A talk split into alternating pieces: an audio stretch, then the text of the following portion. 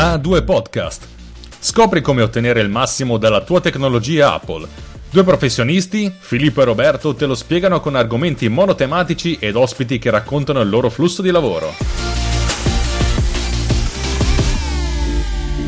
Benvenuti all'episodio 65 di A2 Podcast in cui potete scoprire come ottenere il massimo dalla vostra tecnologia Apple. Io sono Roberto Marin e sono il vostro ospite assieme agli amici Filippo Strozzi e Lucio Bragagnolo. Di cui parliamo in questa bella puntata, caro il mio Filippo, virgola, e caro il mio Lucio? A questo punto parlo io perché hai, hai lanciato così la palla in mezzo. Oggi parleremo delle novità del WWDC 2023 abbiamo, di cui non abbiamo ancora parlato perché abbiamo fatto eh, la, nella puntata 63 una puntata dedicata esclusivamente al buon Vision Pro che è stata diciamo l'annuncio più grosso, chiamiamolo così, eh, della WWDC, ma che abbiamo deciso di trattare in maniera specifica. Però prima, prima Lucio vorrebbe fare, chiamiamolo così, un follow up o un follow no, non so che cosa, perché ci voleva parlare di a, alcune cose. Quindi la parola direttamente a Lucio e, e a, a, cui ovviamente do uh, un, un, un, caldo benvenuto. Eh, speravo un cioccolatino, una zelletta come si fa con i cavalli, ma va bene lo stesso. Eh, buonasera a tutti, eh, ciao a tutti. Eh, io mh, mm, avevo detto qualcosa a proposito di Vision Pro l'altra volta relativamente al fatto che avevamo parlato di un pulsante solo, eh, quello per usare le applicazioni, usare l'ambiente, eh, usare l'ambiente operativo, diciamo così, eh, centrarlo all'interno della realtà aumentata, insomma, quel pulsante lì. L'altro pulsante, che è quello per generare foto e video, non ne abbiamo eh, parlato. Eh, anche per un buon motivo, perché mh, l'ultimo check l'ho fatto credo eh, ieri e il mondo è pieno di forum dove c'è gente che chiede ma in che formato registra? Ma se prendo una foto normale e la metto su uh, Vision Pro posso farla 3D? Ma se prendo un video registrato con un'altra apparecchiatura 3D e la passo su Vision Pro uh, posso usarla in 3D come se fosse fatta con Vision Pro? E nessuno risponde, questa è una cosa bellissima, uh, ma anche perché non c'è in questo momento praticamente nessun apparecchio fuori da Cupertino a disposizione di qualche sviluppatore. In realtà non volevo neanche più parlare di eh, Vision Pro perché è successa una cosa interessante che impatta su Vision Pro ma anche sull'intera strategia Apple di realtà eh, aumentata e virtuale. Eh, Apple insieme, eh, ahimè, ad Adobe ehm, doppio, ahimè, ad Autodesk, a Nvidia e a eh, chi è che manca ancora, non mi ricordo più, si è consorziata per ehm, promuovere OpenUSD. OpenUSD è la versione più aperta possibile di USD. USD non è il dollaro che voi accumulate nella speranza di sconfiggere l'inflazione, ma è lo Universal Scene uh, Description, lo standard che usa uh, Pixar da un bel po' di tempo uh, per mh, mm, descrivere strutturalmente, a beneficio degli sviluppatori,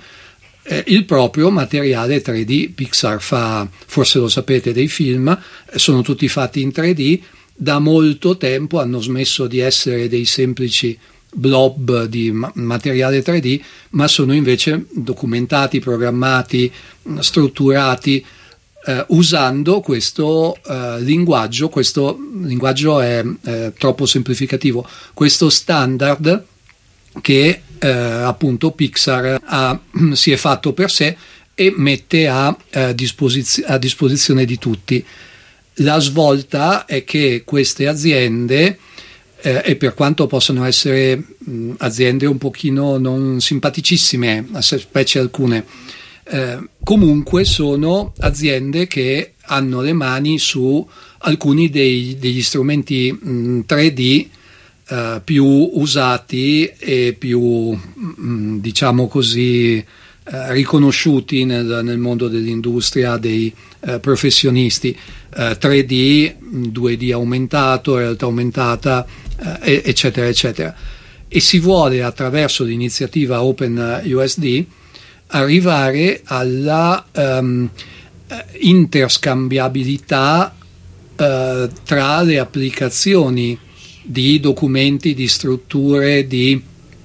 um, insiemi di dati in formato eh, USD.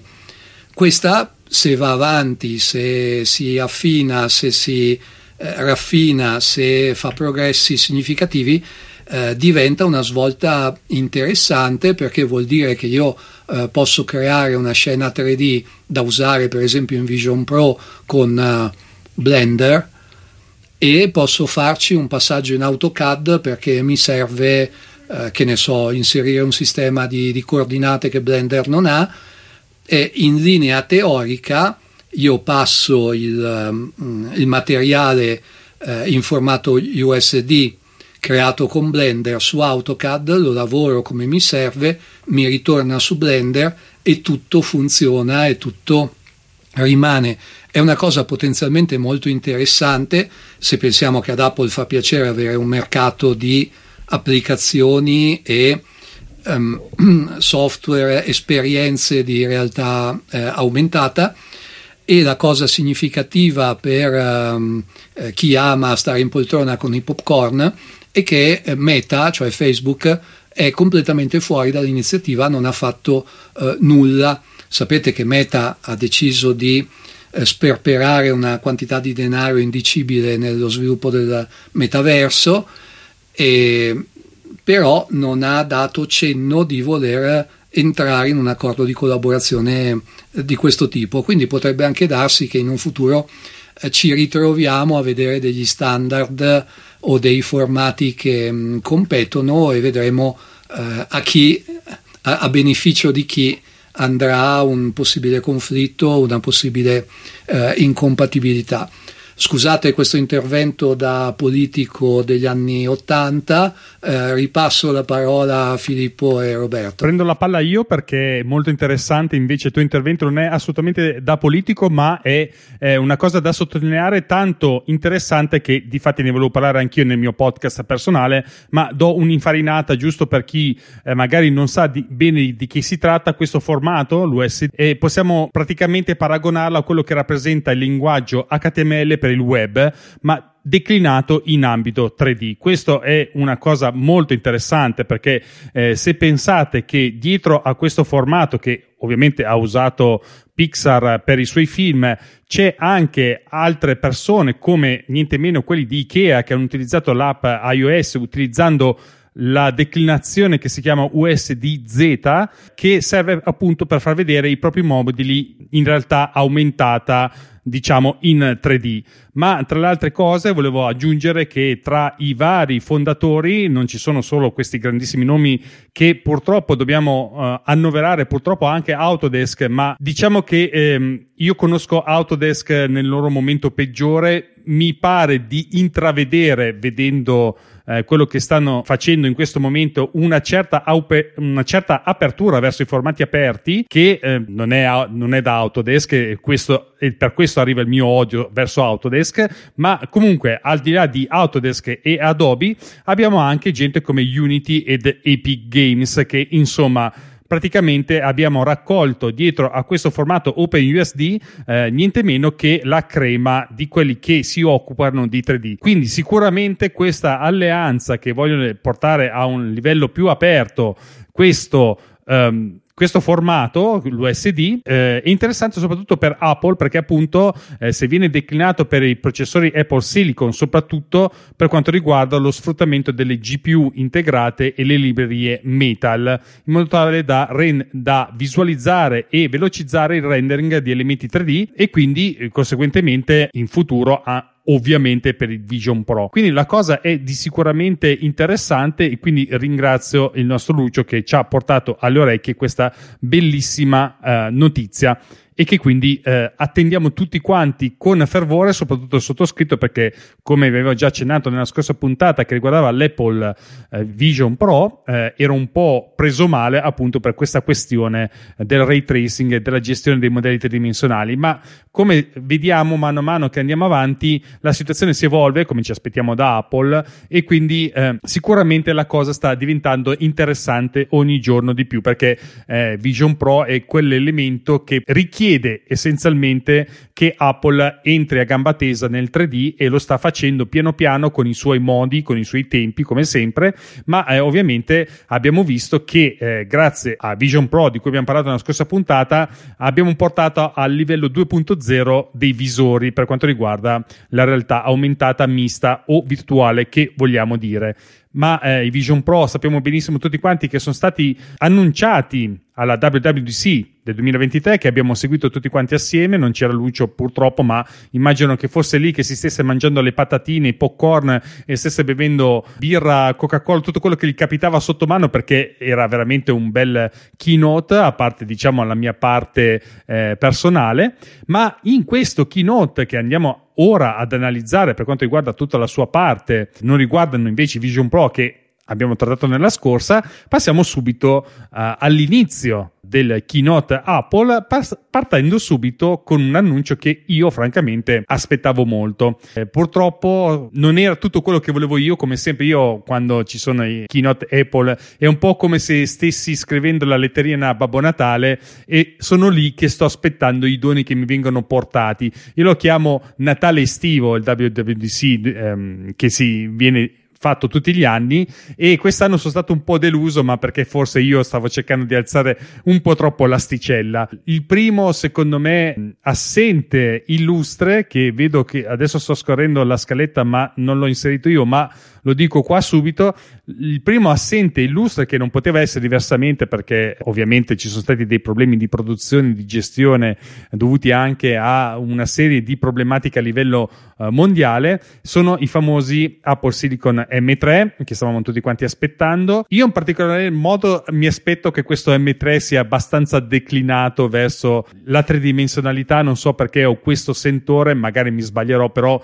è probabile che oltre al cambiamento di fattura passando ai 3 nanometri o giù di lì possa vedere anche qualcosa che riguarda eh, la tridimensione. Questa è una mia ipotesi, sarebbe veramente interessante, ma diciamo che in uh, questo WWDC non è stato presentato anche perché insomma c'era un elefante nella stanza che si chiama Vision Pro e però hanno presentato dell'altro hardware, altro hardware davvero molto interessante. Il primo hardware che è stato presentato molto interessante è quello che tutti aspettavano, compreso il sottoscritto, che è il famoso MacBook Air dotato di schermo da 15 pollici. Perché ce la stavamo aspettando tutti? Perché eh, il 13 è veramente interessante, dotato di chip M2, ma la cosa più interessante è appunto che avere lo schermo un po' più grande si va proprio a incanalare tra quello che è il mercato dei 13 pollici tipo Air e quello che poteva essere l'idea del 14 pollici o ancora peggio i 16 pollici. Io intendo ancora peggio a livello di prezzo.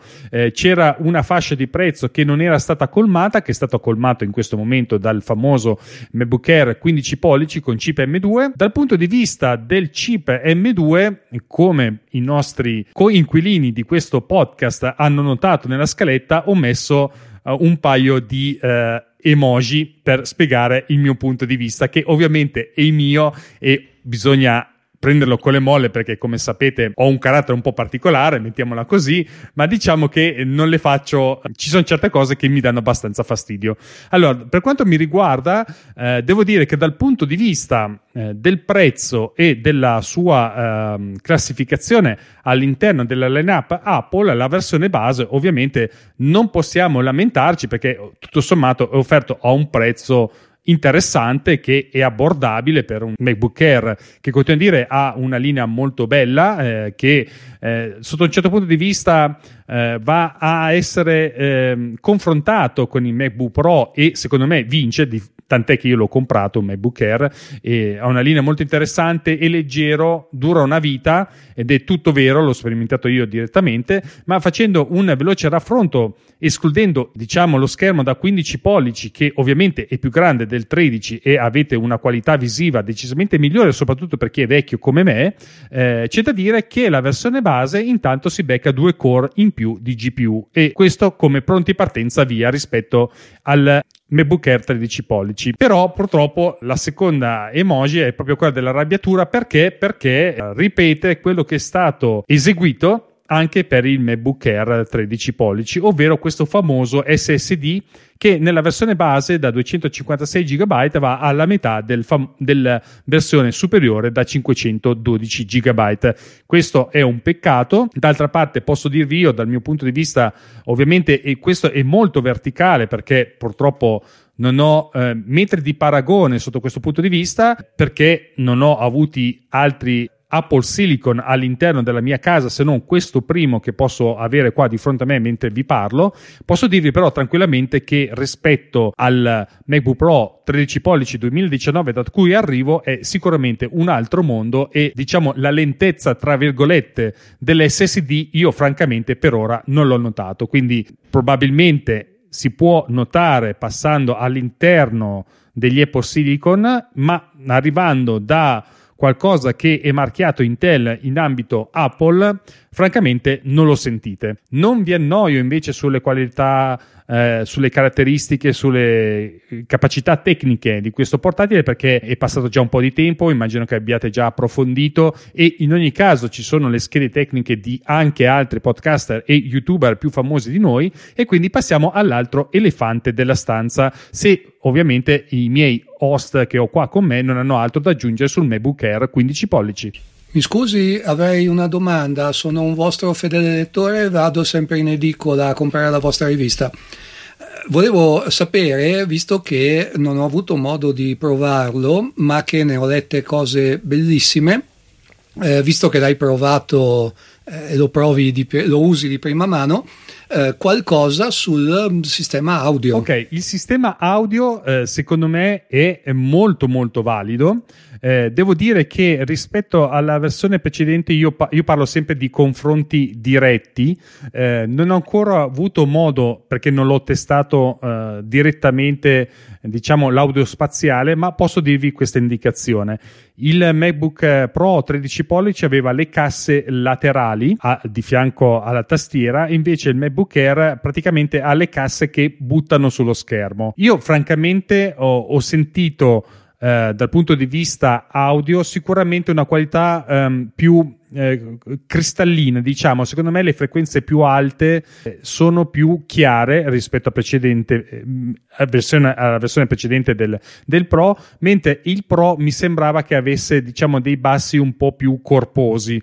Però in linea di massima, francamente, mi sembra che eh, dal punto di vista audio, ovviamente se non si è un audiofilo, io alzerei un po' l'asticella verso il MacBook Air 13 pollici. Per adesso mi sto trovando bene, vorrei provare qualcosa come l'audio spaziale, che è una di,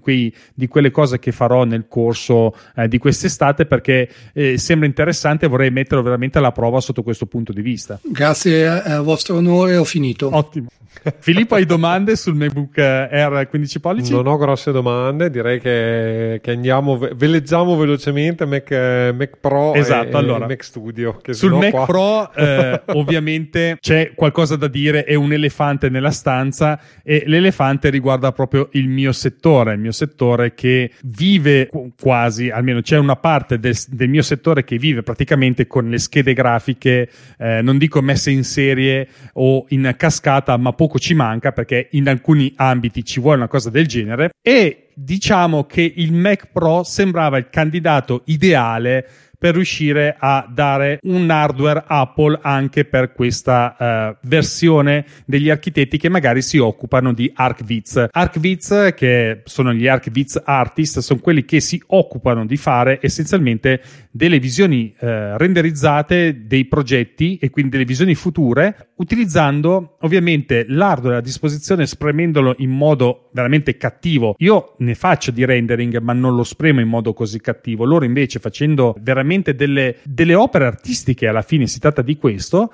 hanno bisogno decisamente di un livello molto più alto di hardware, hardware che viene essenzialmente eh, girato sulle GPU. Le GPU sappiamo benissimo che eh, Apple Silicon ce le ha integrate ed è molto interessante perché ho visto anch'io, ho fatto delle prove e funziona davvero davvero davvero bene, mentre per arrivare a certi livelli perché eh, ci sono delle qualità hardware dei processi e delle diciamo dei metodi di elaborazione delle luci viene demandato alle GPU. In questo caso abbiamo essenzialmente in questo momento Nvidia e AMD, non possiamo rivolgerci a tante altre persone. E quindi quando è stato dato l'annuncio del Mac Pro che ovviamente funziona con i chip Apple Silicon e vendendo tutto quel parterre di porte PCI, io francamente ho detto forse ci siamo, cioè siamo arrivati al momento in cui c'è un'apertura di Apple Silicon verso delle GPU esterne e quindi chi lo sa, in un futuro potremo magari tornare a utilizzare delle eGPU, che sono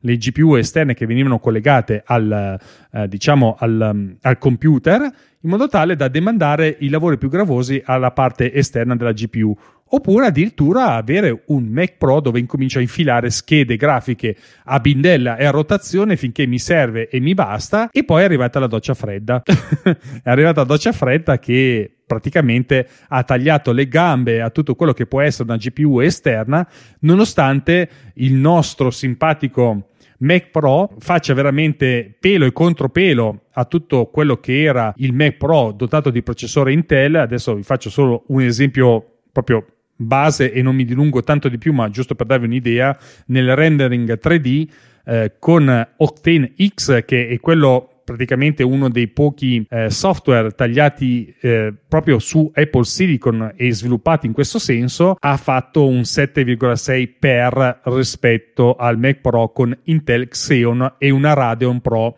W5500X. Eh, diciamo che possiamo metterla così, magari possiamo classificarlo come hardware datato, però eh, noi stiamo pensando sempre all'interno della lineup Apple, è questo che ci dobbiamo concentrare. E quindi vedere una bomba di questo tipo, perché si tratta di, in fin dei conti, di un M2 Ultra con una GPU a 60 core che fa un male indelebile al Mac Pro, insomma, lascia sempre da pensare, soprattutto perché ha una scheda grafica esterna. Eh, ribadisco, una cosa che ci dimentichiamo sempre è che gli Apple Silicon non hanno una GPU esterna, hanno una GPU integrata e riescono a fare un lavoro veramente egregio sotto questo punto di vista. Tant'è che eh, tante altre GPU son, sono messe alle corde, tanto quanto che eh, bisogna iniziare veramente a rapportare questi numeri con computer che sono dotati di scheda grafica esterna e per un'integrata è davvero qualcosa di fenomenale. Questo bisogna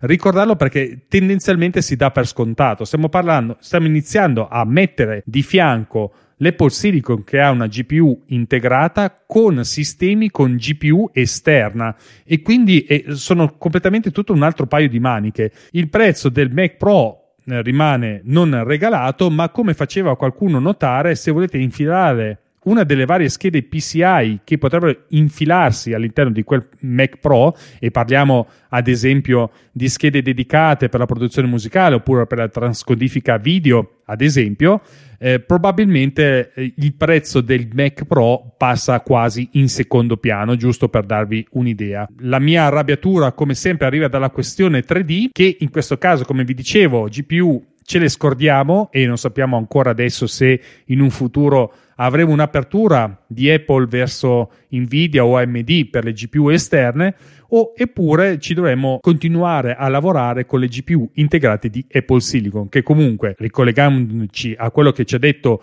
Lucio Bragagnolo insomma anche la, l'apertura verso questo OpenUSD sicuramente ci fa sperare tanto tanto tanto tanto. Eh, come sempre sulle specifiche tecniche e via discorrendo vi rimando uno ad ovviamente al sito di Apple e poi ovviamente ci sono tanti altri che fortunati possessori che hanno potuto metterlo sotto torchio. Se Apple ascolta da questa parte io volendo metto sotto torchio tutti i, i vari mh, hardware che sforna li metto sotto torchio e ne parliamo anche sotto il punto di vista dell'architettura ma visto che non possiamo farlo in questo momento chiedo ai miei host se hanno domande o osservazioni su questo Mac Pro. Eh, eh, io segnalavo solo che lo so che tu sei, sei contrario a queste cose eh, però oggettivamente il Mac Pro mh, almeno nell'ottica di Apple se vuoi molto di nicchia però nasce eh, come uno strumento per avere delle periferiche non di accelerazione video ma eh, diciamo di espansione per accedere a tutta una serie di, di poi funzionalità che in determinati casi possono essere interessanti interessanti per una fascia veramente molto molto ristretta di professionisti, ma esistente, eh, giusto per dirne una, eh, poter avere eh, varie schede gigabit per, eh, per, trasferire velocemente dati da e, da e, per il Mac. È ovvio che sono tutte eh, situazioni diciamo che abitualmente non interessano a tante persone, mettiamolo così, ma il Mac Pro dalle, da, da quando è nato secondo me e dai prezzi che ha sempre avuto non è mai stata una macchina diciamo per, eh, per i, te, i, i, teneri di cuore ma, ma per chi aveva il portafoglio largo e aveva specifiche esigenze per acquistare queste, questa tipologia di macchina e, e budget per affrontare una, una, tale tipologia di spesa proprio perché altrimenti se eh, diciamo non hai bisogno di, di periferiche particolari allora eh, il Mac Studio eh, di fatto eh, ti permette di fare la stessa cosa eh, a, a, livello di potenza di calcolo grezza e anche eh, grafica diciamo. Bisogna dire che questa situazione relativa ai mercati virgolette professionali virgolette si ripete periodicamente con eh, le apparecchiature con i programmi di Apple e con Mac Pro si ripete eh, identica nella mh, idea di tutti c'è quella fascia di utenza che c'era una volta, forse sono anche un po' gli stessi, adesso i loro nipoti, eh, con Mac 2 che era la grande novità perché introduceva gli slot, le espansioni, il NUBAS, eh, poi il SCSI, insomma l'espandibilità vista come valore massimo e che poi eh, discende dall'Apple 2 che aveva i suoi bravi slot, mm. si apriva il case, si infilava la scheda, eh, l'Apple 2 diventava una lavastoviglie, eh, viva la versatilità, viva l'espandibilità. Però erano altri tempi, queste fasce di utenza avevano un potere contrattuale mh, smisurato nei confronti di Apple perché erano praticamente quasi le uniche a comprare i Mac eh, poi nel frattempo è cambiata un po' la storia, il mondo, la popolazione, la vita, eh, tutto è cambiato e come diceva Filippo, la mh, mm, fascia d'utenza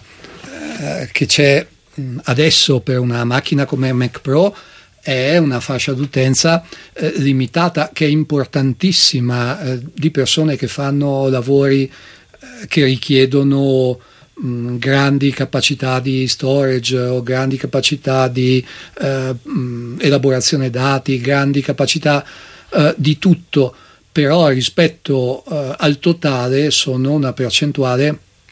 che non ha più quel eh, potere contrattuale eh, che aveva prima. Ovviamente Apple non può come immagine dire compratevi un Mac Studio un po' carrozzato e arrangiatevi, eh, anche perché in certi casi non, uh, non, basterebbe, e quindi continua a far uscire un, uh, un Mac Pro che in sostanza viene interpretato come volete l'espandibilità che c'era ai tempi del Mac 2, ai tempi di Scasi, ai tempi del Nubas, eccola qui, metteteci dentro uh, quello che vi pare eh, e adesso la macchina espandibile mh, mm, ce l'avete. Confermo e sottoscrivo nel senso che è veramente una macchina dedicata a un certo ambito professionale e immagino che chi lavora in quell'ambito professionale un occhio ce l'abbia dato. Invece parliamo direttamente del Mac Studio, ultimo de- delle presentazioni, che era stato dato quasi per morto perché pare che mh, sembrava dai rumors che eh, fosse morto con l'M1, in realtà è arrivato con un M2 ovviamente eh, Max e ovviamente Ultra. Io francamente amo molto il Mac Studio, nel senso che è un computer un po' diverso e fa veramente paura. Se voi andate a, in Apple Store e iniziate a guardarlo e prenderlo in mano per tirarlo su, sentite che di una compattezza spaventosa, pesa una diciamo una tonnellata, ma sentite già che eh, da lì dentro uscirà un sacco di potenza. Sacco di potenza che secondo me è una versione molto interessante di quello che può essere un computer desktop. È piccolo, è potente, non scalda, fa tutto quello che volete e ha un sacco di porte, almeno un sacco per chi le utilizza e soprattutto ha avuto questa genialata di buttare delle porte sul fronte del computer che eh, ricorda un po' diciamo quello che era stato utilizzato quando si conosceva i vecchi PC che una volta erano nati parlo dei computer fissi eh, per mia esperienza Windows che erano nati essenzialmente con la porta floppy o CD e il tasto di accensione quello che avevate sulla fronte e invece tutte le porte ovviamente anche per questioni di tipologia del case di limiti fisici veniva buttato tutto dietro. Poi c'è stato l'avvento in effetti dell'aggiunta delle porte anche sul fronte e anche in questo caso Apple è riuscito a sfruttarla con tre semplici porte che sono veramente bellissime, minimali, che non, uh, non, danno fastidio al design e sono veramente interessanti. Altra cosa interessante è la dotazione hardware che fa spavento perché passiamo subito con un Mac con un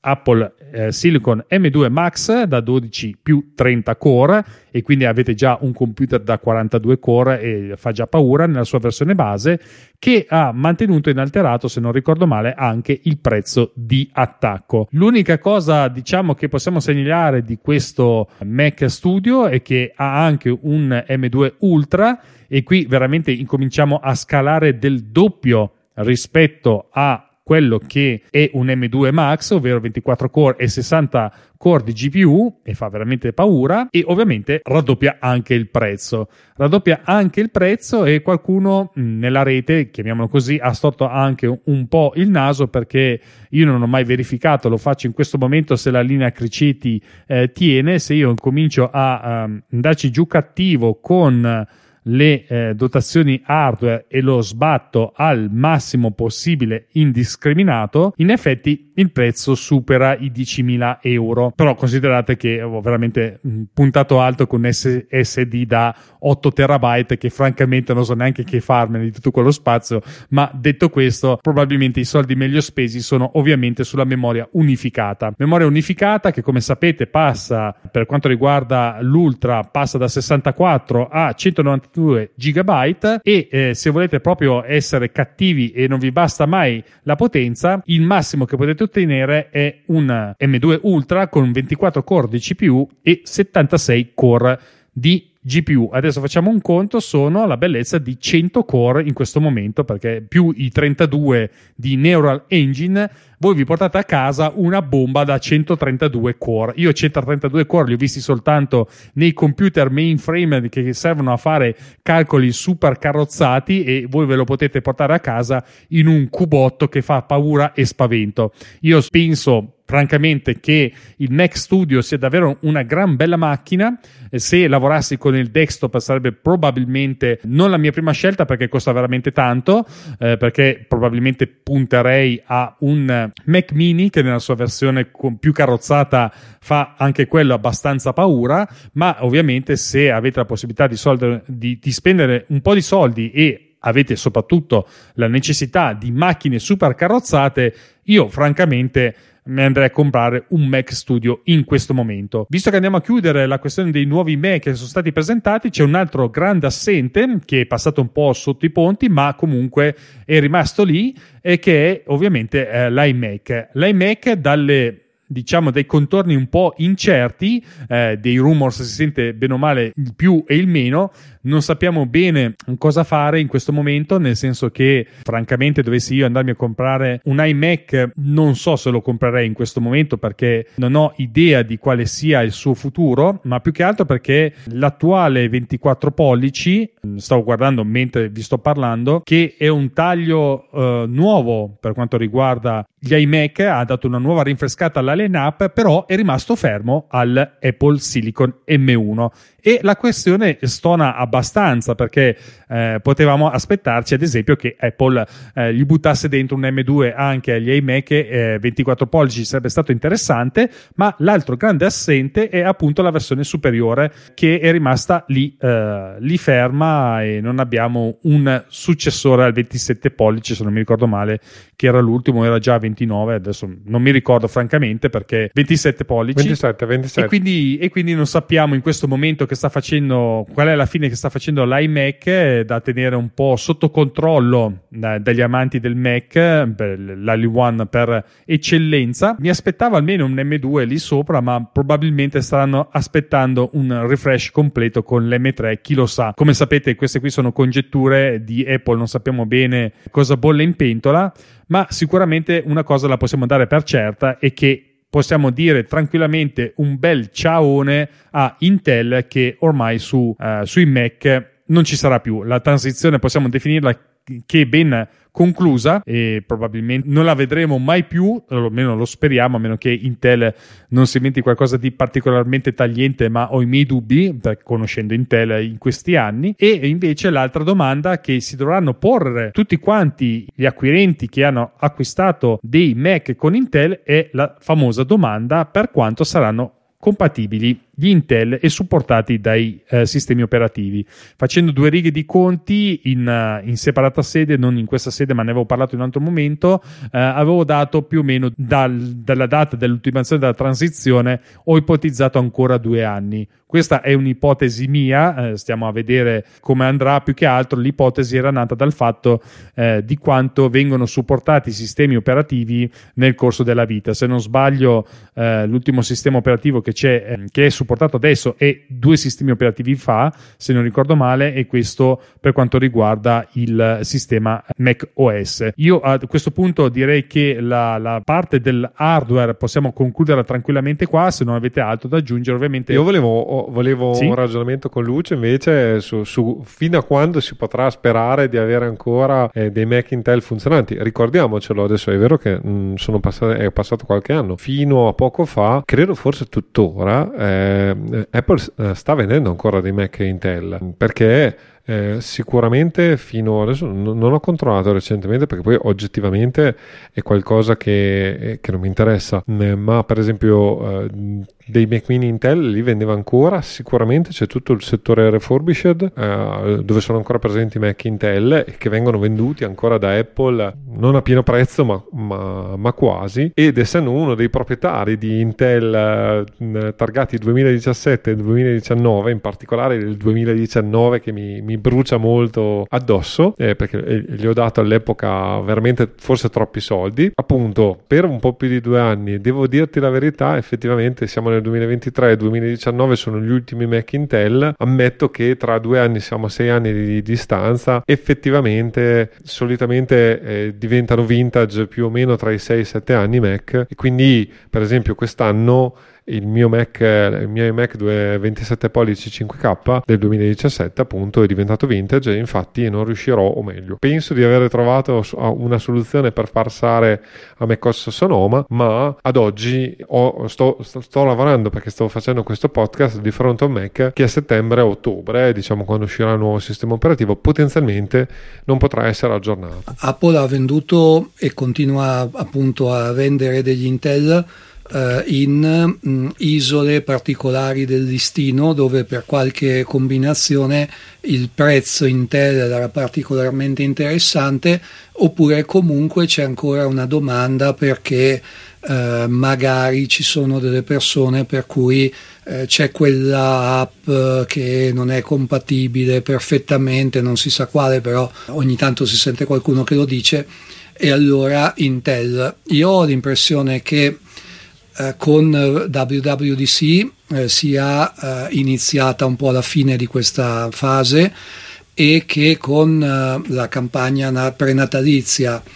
dove eh, facilmente vedremo dei eh, MacBook Pro, probabilmente vedremo eh, l'iMac con, con M2 che eh, diceva Roberto non si è visto eh, a quel punto anche Apple stessa smetterà di eh, fare troppa attenzione eh, agli Intel. Eh, su cui c'è da dire questo che io se eh, fossi mh, mm, sono proprietario di un, di un Mac Intel e eh, il pensiero mm, che tra due anni non, non esca più una nuova versione del sistema operativo per me è completamente secondario rispetto al pensiero di eh, quanto sta andando eh, lento il mio Mac Intel e quanto sta consumando rispetto a quello che potrei avere con un, eh, con un Apple Silicon. Mm, getto la maschera. Eh, se qualcuno ha bisogno di un Mac mini Intel i3 16 giga 500 512 GB di, di storage eh, è qui pronto, fa da soprammobile al mio Mac mini eh, M1 Apple Silicon di cui sono eh, pazzamente innamorato. Rispetto al, al, mini Apple Silicon che è un M1 quindi eh, è, è, è, è ben datato sia per anagrafe sia per prestazioni eh, è un i3 per carità, ma scalda come, un, come il forno di cui accennava prima Roberto. A un certo punto io lancio troppe cose, sono dispersivo, però eh, a un certo punto diventa lentissimo, comincia a cercare dati non si sa dove, fa le pause come Celentano quando faceva gli ultimi anni di tv. Eh, a un certo punto credo la prima volta nella mia vita ho detto adesso questa macchina la cambio perché non ne posso più. E, è successo una volta in cui eh, ero impegnato in una presentazione a distanza, toccava a me, sono stato annunciato, io ho schiacciato un tasto per eh, far partire la presentazione che avevo provato, che avevo fatto girare tutta, eh, che era lì in memoria, avevo chiuso tutte le altre applicazioni, ho schiacciato il tasto per far partire Keynote, la presentazione in Keynote e il Mac Mini 3 eh, si è messo a mostrare la rotella. È andato avanti a mostrare la rotella mm, per eh, una cinquantina di secondi e io intanto eh, intrattenevo il pubblico eh, in remoto, quindi mostrando il faccione invece della presentazione eh, però gli ho detto non esiste al mondo. Appena eh, mi è stato possibile, eh, subito ho cambiato, ho preso mh, mm, Apple Silicon. Perché questo aneddoto? Per tornare a dove ero prima. Sì, magari non mi aggiornano il sistema operativo, ma il punto è che sto andando lentissimo e che eh, questa roba consuma watt come un, più di un forno a microonde. Allora, sì, sono d'accordo con te Lucio, devo dirti la verità, vabbè, anch'io ho un M1, adesso attualmente il mio M1 è diventato il mio Mac server, chiamiamolo così, nel senso che mi ci collego da remoto e lo uso handless, cioè senza uno schermo ma in eh, VNC sostanzialmente. Ho fatto qualche ho fa- fatto qualche magheggio per cui ho, ho, gli ho inserito un dangle eh, HDMI 4K per cui comunque lo schermo che vedo diciamo è in 4K e, e devo dire la verità è, è, uno dei motivi per cui secondo me gli iMac li sto ripensando come, come un valido acquisto mettiamola così eh, recente diciamo e non so se Apple stia venendo dalla mia o semplicemente se ne è scordato, ma io ho comprato e sono, sto utilizzando perché vi sto parlando di, di fronte al mio iMac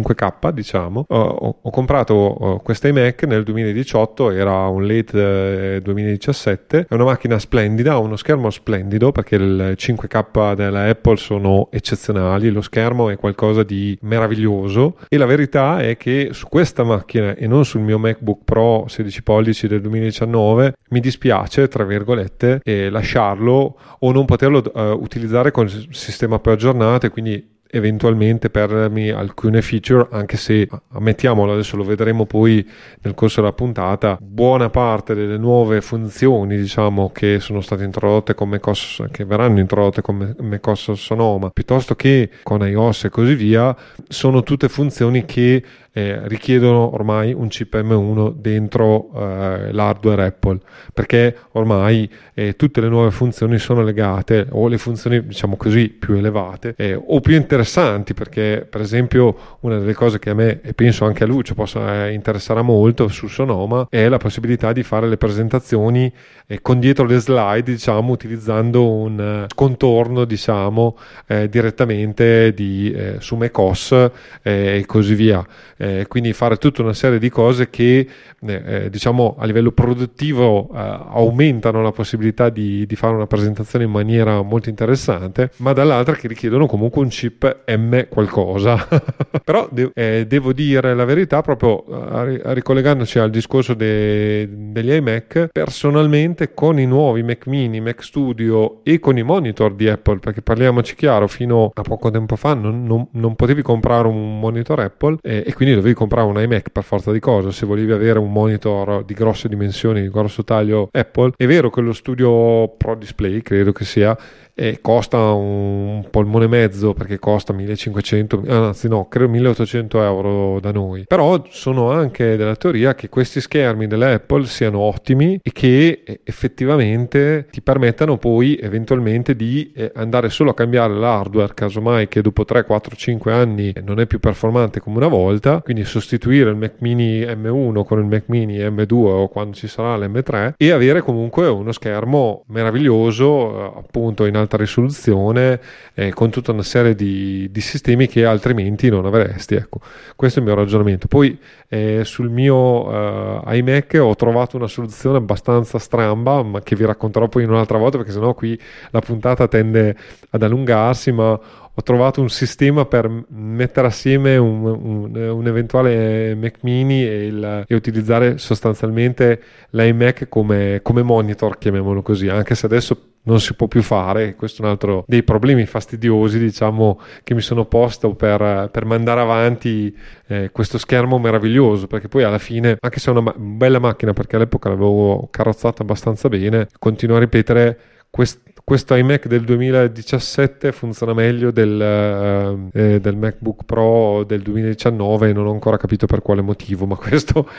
è, un discorso diverso mettiamola così. Sì è, infatti il discorso è tutto quanto uh, interessante cioè più che altro è un bel problema quella questione degli Intel anche perché non è solo una questione circoscritta al sistema operativo ma anche alle applicazioni, perché prima o poi anche le applicazioni cesseranno di essere sviluppate anche per Intel e quindi saranno eh, native per forza e conseguentemente potrebbe anche essere interessante soprattutto prendere di petto la questione perché se uno ci, si, ci lavora con uh, le macchine Apple Silicon o meglio che lavori con, app, eh, con eh, processori Intel si deve incominciare a porre qualche domanda riguardo di quanto possa essere ancora longevo il suo lavoro a distanza di 2-3 anni, perché comunque ricordiamoci che 2-3 anni passano in fretta all'interno di una macchina e quindi sono tutte valutazioni che penso un professionista debba um, prendere di petto, eh, anche se d'altra parte io penso a un professionista non come il sottoscritto che mh, mm, è un professionista un po' particolare,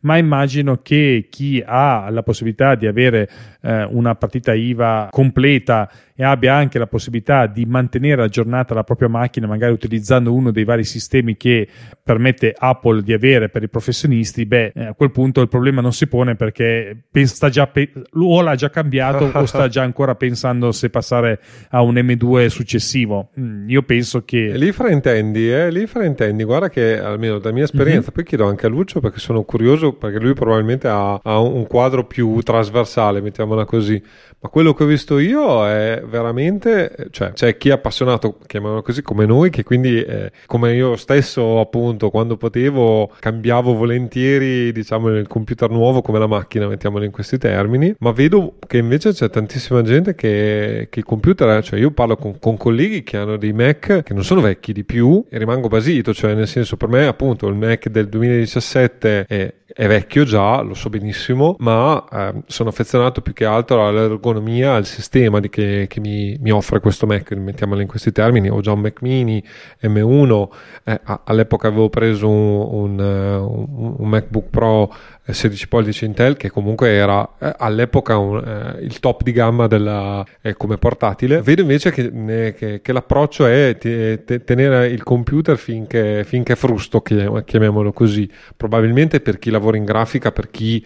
comunque ha una macchina che, che, deve macinare però per esempio eh, per gente come un avvocato dove alla fine la potenza è indifferente, chiamiamolo in questi termini, nel senso che io lavoro senza problemi e non lavoro solo facendo, eh, scrivendo documenti, diciamo, ma monto video e così via con col Mac attuale che ho davanti. Ovviamente eh, molti hanno anche delle, delle, richieste minori, mettiamole in questi Beh, termini. Quasi tutti hanno delle richieste minori. Io ho sempre avuto un, uno schema di acquisto per cui compro la macchina eh, più avanzata ed equipaggiata che mi posso permettere, eh, anche facendo qualche, anche sputando il classico polmone, eh, e poi la porto eh, a fine vita, non importa quanti anni duri e non c'è nessun problema. Uh, prima che mh, si cominciasse a parlare di Apple Silicon uh, e così via, uh, io usavo un MacBook Pro um, no, una, un, no, un MacBook Pro, un PowerBook 17 pollici eh, che aveva tipo 10 anni o 11 anni di, di, vita e ovviamente da un pezzo non era più aggiornato alla versione del software eh, di sistema più eh, recente, ma eh, io sono uno che eh, scrive fa qualche cosa di grafico per il web, ma potete immaginare eh, quanta potenza sia richiesta per fare qualcosa di grafico per il web, veramente poca. Faccio grandi ricerche sul, su internet, apro 90 finestre di Safari, eh, ma quello è il massimo impegno che io chiedo eh, alla macchina quando c'è stata la pandemia, eh, improvvisamente è stato necessario poter supportare videoconferenza, ma nel mio caso il collo di bottiglia è la banda, non è mh, mm, la macchina. Eh, anche col maledetto Mac Mini Intel i3 io facevo tranquillamente videoconferenza eh, esattamente in tempi di, di pandemia. E, e, quindi probabilmente questo Mac Mini M1 che io ho qua magari tra 8-9 anni, se non si rompe lui, se le figlie non lo bruciano, io ce l'ho ancora, lo uso ancora. Non, viene, non è aggiornato con l'ultima versione dei widget uh, desktop. Anche pazienza, le cose che serve fare a me sono altre, alcune le faccio via terminale e via terminale potrei farle anche con uh, il PowerBook 12 eh, G4 del 2005 che qui da qualche parte usa la secondogenita. Mm, voglio dire, ci sono dei, mm, delle professioni dove tu devi disporre costantemente della massima potenza di elaborazione e di archiviazione possibile, ci sono delle professioni eh, dove invece l'importante è avere un sistema che risponde ai tuoi bisogni, fa quello che ti serve, eh, ma che non è a non sollecita, non sollecita la macchina, fare ricerche sul web, scrivere articoli, leggere eh, PDF, mh, mm, costruire degli, degli EPUB, schematizzare delle, delle interfacce, sono cose che da diversi anni non hanno più bisogno eh, di un Mac al massimo della, della potenza e dell'equipaggiamento. Invece io dalla mia parte vi porto proprio la mia esperienza diretta perché arrivando da... In, io mi sono immaginato un professionista che ha una macchina Intel come ce l'avevo io e fosse messo di fronte a un paio di dati come quello che vi sto dando. Allora dunque... Ehm, nella, in linea generale, eh, confermo anch'io la stessa cosa. Mm, nella media delle mie lavorazioni non c'è bisogno di una potenza di calcolo eccessiva, però ci sono alcuni frangenti eh, del mio lavoro che purtroppo è molto eterogeneo eh, e in questo momento mi riferisco più che altro alla modellazione tridimensionale e al rendering 3D che sebbene premetto che la mia macchina non sono mai state comprate per in questo senso, nel senso che non è la mia attività principale fare il rendering 3D perché sennò avrei altro sotto mano, ma vi do solo questo dato giusto per dare l'idea di come secondo me dovrebbe ragionare un professionista o almeno mi aspetto che ragioni un professionista e che se ha un Mac come ce l'avevo io, un MacBook Pro 13 pollici del 2019 versione base bla bla bla che non è stato preso per il rendering ma di fronte a un rendering di un'immagine ci mette 2 minuti e 12 secondi e poi vede che eh, sul MacBook Air M2 13 pollici la stessa immagine con lo stesso programma sebbene sia una versione base, il MacBook Air, e continuo a dire non sia nato per questo, ci mette 23 secondi per la stessa immagine, capite che la differenza si sente. E già soltanto questo, se uno fa solo uh, rendering, ma io a questo punto estendo la questione, eh, se uno fa solo il rendering capisce che ci metti un quinto del tempo a, a, fare quello che facevi prima, potete immaginare che fate praticamente 5 volte di più il lavoro e quindi eh, non ci pensa più tanto tempo a dire ok ragazzi miei questa roba qua è in leasing o in comodato d'uso, quello che è. Dico eh, Apple sai cosa c'è? Te lo prendi tu e mi dai subito indietro un qualsiasi Apple Silicon di qualsiasi classe, livello, dimensione, inizia a provarlo, sicuramente ci guadagno, ci guadagno di più, se mi vuoi alzare la rata non me ne frega niente perché tanto lavora tanto tanto tanto di più rispetto a prima che riesco ad assorbirlo tranquillamente e quindi in questo senso eh, mi aspetto che un professionista ragioni perché eh, sì, ma infatti io te l'avevo detto di comprare il Mac Mini, il Mac, MacBook Air velocemente, sei stato tu a solo tergiversare. La tergiversazione derivava semplicemente che purtroppo non, non, vivo nell'oro e ho dovuto mettere via i soldi pian pianino per riuscire ad acquistare questo mio eh, computer che è il secondo in tutta la mia vita che compro nuovo. Quindi è, è t- t- tanta roba quest'anno. Però eh, non voglio tagliare troppo, ma segnalo che eh, dobbiamo eh, entrare nella ciccia del WWDC, se no non c'è Sì, sì, infatti io quindi stanotte. lascio la parola a voi. Andate. Voglio, no, voglio dire un'ultimissima cosa, eh, che mh, mm, parlando di utilizzi di Intel, eh, ci sono applicazioni specifiche, molto specifiche di settori molto spe- specifici, dove eh, sono cose sviluppate proprio senza, nessuna, senza nessun vero mercato se non quello di un'azienda captive o pochissime aziende captive, pubblica amministrazione dove a volte ci sono delle cose che ahimè eh, purtroppo ancora funzionano solo su Intel. E poi ricerca, laboratori, università perché a oggi comunque per far andare delle buone macchine virtuali eh, ci vuole un Intel. Perché tu vuoi emulare Windows e farlo da, farlo da Apple Silicon eh, ancora è complicato e eh, dal punto di vista delle prestazioni insomma c'è qualcosina da, da, da, migliorare per ovvie ragioni perché sono due piattaforme diverse hardware invece che essere la stessa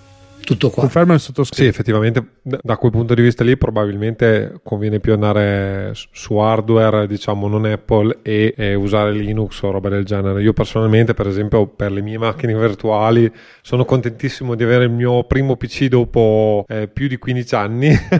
ma dedicato solo alle mie macchine virtuali e a, a, gestire i miei giochini, diciamo, eh, separatamente, con costi anche diversi da quelli Apple, perché effettivamente l'altra grossa verità è che comunque eh, l'hardware Apple che, che, io apprezzo da morire però sicuramente è, è, costoso attualmente soprattutto in Italia per mille motivi. E quindi è ovvio che se si hanno certe esigenze probabilmente si va verso altri lidi poi casomai mi sbaglio ma eh, da quel che vedo io comunque è vero che adesso anche le macchine virtuali Linux si possono fare per architettura ARM quindi però anche lì comunque non c'è tutta la la quantità di software che abitualmente si, si ha a disposizione, quindi comunque limitante. Ma tornando a noi a questo punto, andiamo un po' a vedere quali sono le novità invece eh, software, perché poi eh, alla fine del WWDC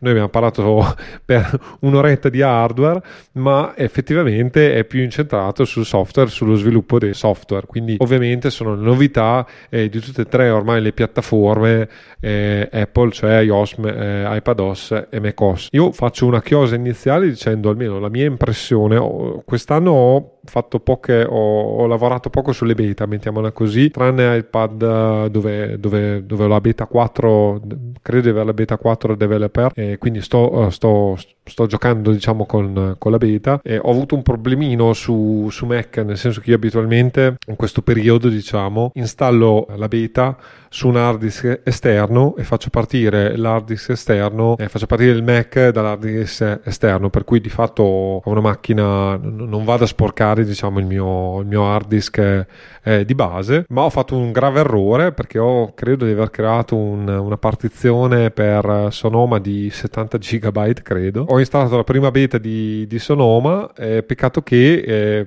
per scaricare la seconda non avevo abbastanza spazio e quindi mi sono fermato lì. Quindi non, l'ho, non non, non, è perché c'è anche il codice Intel. Eh, sì, sì, infatti io lo, lo sto usando sul... Ho, io ormai eh, ho l'approccio Intel, nel senso che il mio Mac mini M1, a prescindere che mi, non ho ancora mai sperimentato, diciamo, di, di far partire eh, l'hard disk esterno su Intel, anche su, eh, su, su, M1, anche se ho visto che con qualche fatica si può fare, però per ora sto facendo tutto su Intel, infatti, anch'io, che però ti dà poi meno... ma perché mie, il mio parco macchine è più Intel che attualmente che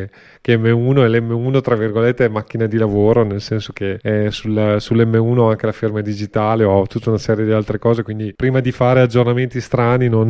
no, la macchina di lavoro non si tocca come si suol dire. E direi. Per cui eh, quello che ho visto io è una, uh, una, convergenza sostanzialmente, è una convergenza che ormai da, è da anni che secondo me che si vede di, tutti, eh, di tutte e tre diciamo, le piattaforme, poi vabbè adesso ce ne sarà una quarta, mettiamola in questi termini, nel senso che avremo poi anche Vision OS, verso una standardizzazione e una parità chiamiamolo così, di funzionalità o comunque le funzioni che si trovano su una piattaforma si trovano o un sistema operativo si trovano anche sull'altro. Per cui forse quest'anno, poi ditemi voi, visto che anche il tempo è quello che è, cercherei più che altro di raccontare le novità a livello eh, a 360 gradi di tutti i sistemi operativi, casomai facendo dei ragionamenti specifici per alcune piattaforme mm, eh, singolarmente, ma eh, le cose più interessanti secondo me sono multipiattaforma e adesso giusto per dare un, un, esempio base, ma eh, chiamiamolo così, la lock screen, cioè il salvaschermo di, eh, di Mac è diventato molto simile per esempio a eh, quello che già si aveva eh, su iOS e iPadOS e i widget per esempio adesso sono presenti anche su macOS cioè ci sono tutta una serie di, eh, di piccoli perché que- questi aggiornamenti diciamolo subito non sono aggiornamenti che cambiano la vita da un certo punto di vista anche se probabilmente almeno dal mio punto, dal mio punto personale professionale alcune novità di anteprima sono degne di nota e mi, probabilmente mi cambieranno la mi, mi, renderanno la vita più semplice a livello professionale. Ve ne parlerò poi dopo eh, però questa è la mia impressione. Voi, voi che impressione avete avuto? Ma a me mh, mm, piace cercare dei trend al di là del fatto puramente tecnico della funzione in uh, se stessa. Intanto, come dicevi tu, c'è questo c'è questa grande eh, legge dei vasi comunicanti per cui eh, piano piano un anno di qui un anno di lì eh, i quattro recipienti di Mac, macOS iOS adesso tra poco Vision OS, Watch OS, eh, piano piano eh, tutti acquisiscono quando è il loro momento quella certa funzione, quella certa possibilità che c'era da un'altra parte che poi arriva eh, che aveva senso sviluppare prima per quell'altra eh, piattaforma ma che poi arriva lo stesso. E poi ci sono questi trend uno per esempio che a me mm, è piaciuto quest'anno eh, è quello del vedere i mm, device più portatili, più mobili da iOS a WatchOS per dire come dei eh, companion che oltre a farci delle cose, oltre a essere degli strumenti, sono anche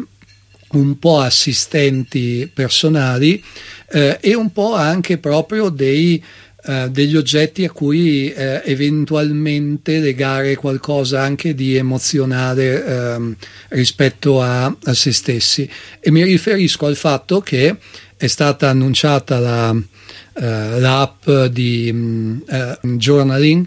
eh, praticamente il, il, diario, ovviamente non è un annuncio tecnico mm-hmm. fantasmagorico, è un'app che ti permette di eh, tenere il diario, però eh, probabilmente ci sarà una fascia di persone eh, che è abituata a mh, annotarsi qualcosa tutti i giorni, a eh, raccontarsi la sera prima di andare a dormire come è andata, eh, esistono da sempre eh, queste persone e che adesso eh, potranno, potranno farlo eh, su iPad e su, mm, e su, iPhone, ma questo va oltre la singola eh, aggiunta dell'app, si collega al fatto che eh, diventa possibile sia in iOS che se non sbaglio in uh, WatchOS uh, loggare, indicare i propri stati d'umore eh, le proprie emozioni. Questo ha uh-huh. una ricaduta eh, su tutto il discorso delle eh, app per la um, salute e il benessere, ovviamente, però ha anche una ricaduta, per così dire, filosofica di per sé, in quanto, eh, in quanto tale. L'iPhone o, o l'Apple Watch diventa un apparecchio a cui puoi dire in quel momento lì che mh, mm, sei arrabbiato o, o sei contento eh, o mh, mm, stai passando un momento importante della, eh, della vita. Eh, io ho sempre cercato di stare alla famosa intersezione tra tecnologia e arti liberali. Eh, vedere queste cose a qualcuno possono suonare un po' infantili o un po' mh, mm, risibili, eh, io certamente l'app di journaling non, non, la userò né mi metterò a loggare il mio stato d'animo su, mm, su Apple Watch, ma mi interessa molto vedere che viene sviluppato software di questo tipo. Roberto, tu hai qualche considerazione preliminare, chiamiamola così, oppure entriamo un po' nelle novità direttamente? Direi di andare direttamente sulle novità. Ok, allora eh, parto, parto, io con le due applicazioni che secondo me sono, cioè, eh, hanno ricevuto ma- maggiori aggiornamenti, maggiori aggiornamenti nel tempo, cioè nel senso eh, negli ultimi 3-4 anni sono le applicazioni che comunque Apple ha, le applicazioni diciamo uh, base del sistema operativo che ha, ha curato di più. Adesso non, non, non, sappiamo bene come funziona all'interno di Apple, ma sicuramente eh, promemoria appunto da una parte e eh, note ne, negli ultimi anni eh, si sono eh, trasformati diciamo da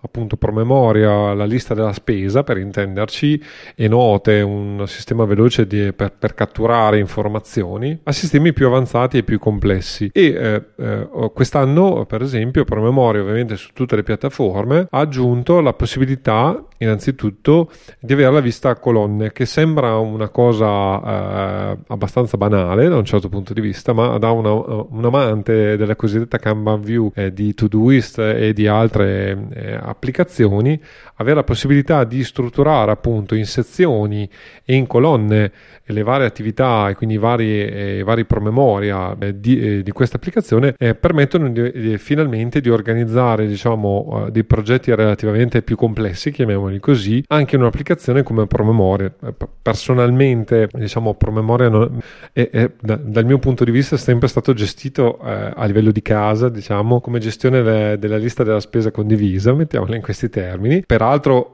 con soddisfazione tendo a precisare. Adesso effettivamente per quella eh, diciamo, fascia d'utenza eh, diciamo, meno legata a strumenti di eh, chiamiamola così produttività tra virgolette e eh, io per esempio per la gestione della mia attività professionale e non solo utilizzo Todoist eh, in, in unione al calendario mettiamolo in questi termini. Alcuni utilizzano OmniFocus o dei veri e propri gestionali diciamo per l'attività professionale. Ecco promemoria sta crescendo pian pianino eh, diventando qualcosa sempre di un po' più complesso e quindi eh, se, pri- se all'inizio diciamo, era pensato proprio per l'utenza media bassa, chiamiamola così, cioè che aveva, bisogno, aveva esigenze relativamente minimali, mettiamole in questi termini, e con eh, queste no- novità, diciamo, sicuramente si affaccia e, e, può essere utilizzata anche per progetti più complessi e eh, più strutturati. Poi, vabbè, eh, un'altra cosa carina, diciamo, che non so quanto però funzioni in italiano, ehm, gestisce anche le, le, liste della spesa, quindi addirittura riesce a raggruppare per, per tipologia eh, carote, cipolle, eh, piuttosto che bagno schiuma, ehm, eh, schiuma da barba e quindi a automaticamente eh, creare a, a, livello pratico delle, delle sottogerarchie, diciamo, però queste abitualmente sono cose che, che funzionano bene in lingua inglese, meno nel, soprattutto in lingua italiana, quindi devo dire la verità, non ho provato questa funzione, quindi le, la cito perché è interessante e potenzialmente comoda, intanto tu metti dentro la lista della spesa tutta la, la roba da, da comprare, poi automaticamente promemoria te, la, te lo organizza per categorie, quindi quando vai nel reparto della frutta o della verdura hai tutta, tutta la lista della frutta e della verdura e quando invece vai nel reparto, non so, della pasta e sughi, allora hai eh, tutte le varie, eh, le varie tipologie. L'altra particolarità invece è eh, quella di, eh, di note. E note finalmente ha la possibilità, hanno inserito diciamo la, alla modalità Apple, quindi con eh, due eh, ma- eh, segni maggiori, la possibilità di fare i eh, cosiddetti backlink, cioè i link di rimando a altre note. Quindi la possibilità di collegare la nota A alla nota B e fare un riferimento nella nota A alla, alla nota B. E questo, vabbè, adesso ne parleremo eventualmente. No, ne abbiamo parlato forse in una delle puntate precedenti sulla gestione della conoscenza secondo cervello e tutto il resto, eh, però eh, diciamo quello che a me ha stupito particolarmente è che Apple che è abbastanza eh, classica e nota, è sempre stata un'applicazione eh, diciamo aperta un po' a tutti, ha, ha, introdotto anche questa funzione che è tipicamente una funzione un po' eh, chiamiamola così eh, per utenti un pelo più avanzati. Ovviamente l'ha implementata alla maniera Apple, mettiamola in questi termini, ma sicuramente molto interessante interessante e può diventare molto utile. Eh, sulle applicazioni avete qualcos'altro da dire? Devo dire che secondo me la questione di note e di promemoria eh, è un passo in avanti interessante. Più che altro perché mi ricorda molto Notion, soprattutto per quanto riguarda i backlink, backlink chiamiamoli così, eh, però anche promemoria backlink. non ho mh, gestito molto bene, secondo me, eh, i promemoria all'interno di Notion, non riesco ancora a farmeli andare bene e utilizzo invece promemoria di Apple che secondo me sono molto interessanti eh, con i progressi che stanno facendo. Sicuramente come erano fatti prima erano veramente proprio proprio basici. Adesso mm, piano piano si stanno migliorando, già soltanto il fatto che attualmente ti trovi la schermata di promemoria con eh, diciamo la giornata suddivisa in mattina, pomeriggio, sera e lì puoi metterci promemoria che vuoi, può essere suddiviso per varie eh, categorie come che ne so, lavoro, vita personale, via discorrendo, eh, sta facendo passi in avanti e sicuramente eh, da tenere sotto d'occhio di farla entrare in qualche modo nel proprio workflow. Eh, l'unica cosa che posso segnalare che non so se farà poi Apple, ma non ho idea. È una, diciamo, per un utente avanzato rimane sempre un po' eh, staccato quello che è eh, il calendario e promemoria, che forse in qualche modo dovrebbe essere collegato. Tutte le volte che arriva un nuovo sistema, eh, Sonoma non, non, ho ancora avuto l'occasione di eh, provarlo perché eh, mi ritrovo sempre in una situazione da qualche anno in cui eh, i motivi di lavoro eh, sono tali che montare una, eh, una, beta, anche pensando di farlo su disco esterno, eccetera, diventa abbastanza poco gestibile. E comunque la prima cosa che vado a vedere nel nuovo sistema operativo tutti gli anni, rimanendo deluso, eh, è che eh, esiste questa eh, utility misconosciuta ai più che si chiama Utility Color Sync. Eh, che è una, praticamente una maniera di creare filtri di elaborazione di documenti PDF ed è l'anello mancante che permette di usare anteprima e utility color sync in modo tale che sia completamente inutile, giusto per non fare nomi, Adobe Acrobat. Ora, da eh, diversi anni eh, Apple, mannaggia al programmatore che se ne occupa, che vorrei conoscerlo in una stanza buia, ha aperto dentro Utility Color Sync un memory leak, una perdita di eh, memoria di, di utilizzo, eh, tale che in capo a pochi minuti, eh, se fortunati, pochi secondi se sfortunati, il programma satura completamente la memoria operativa e con un po' di fortuna si riesce a chiudere tutto e stare in piedi in qualche modo e ripartire. eh, altrimenti c'è da tirare via la spina, riavviare il computer e pazienza, ci riproviamo l'anno prossimo. Mi piacerebbe molto sapere se eh, Utility Color Sync su Sonoma eh, ha il memory leak la, o, o invece finalmente l'hanno chiuso. Al di là di questo che è un mio lamento molto personale, intanto abbiamo già parlato delle funzioni di eh, videoconferenza avanzate che a me piacciono moltissimo perché sostengo da, dai tempi della pandemia la necessità di superare il mezzo busto che fa tanto telegiornale o, o la condivisione dello schermo che è un perfetto eh, o un perfetto sonnifero o un perfetto lassativo a seconda della circostanza eh, e invece interagire tramite lo schermo deve diventare qualcosa di più vivo, qualcosa di più interessante come può essere, come appunto si comincia a vedere. Sono curioso di vedere come evolverà eh, l'autocorrezione del testo per vedere se finalmente potrò scrivere eh, c'è su iPhone senza che, me, ehm, che lui me lo no, nel senso c'è eh, nel senso di ce l'ha fatta su iPhone senza che lui eh, corregga con, con c'è allora, ti do una brutta notizia. La mia impressione attuale su iPadOS Uh, eh, diciamo che è anche lì quello che ho visto io eh, ho visto video in, di, di, in lingua anglofona e quindi con eh, l'autocorrettore in lingua inglese hanno fatto dei notevoli passi avanti. Eh, vabbè allora io tengo eh, la doppia lingua cioè quindi eh, ho doppia tastiera e quindi ho sia inglese che, che, italiano perché poi utilizzo sia la tastiera inglese che o meglio americana che quella italiana. La mia impressione è che faccia addirittura un po' più confusione del solito, però casomai sono io uh, negativo, mettiamola in questi termini. Diciamo che per ora su iPadOS, perché effettivamente eh, Sonoma ho avuto veramente poco, poco tempo diciamo, di, di testarla, mi, mi, riservo, anzi a proposito, quando, uh, secondo me nelle prossime settimane cerco di reinstallarla e tutto il resto, ricordami anche di controllare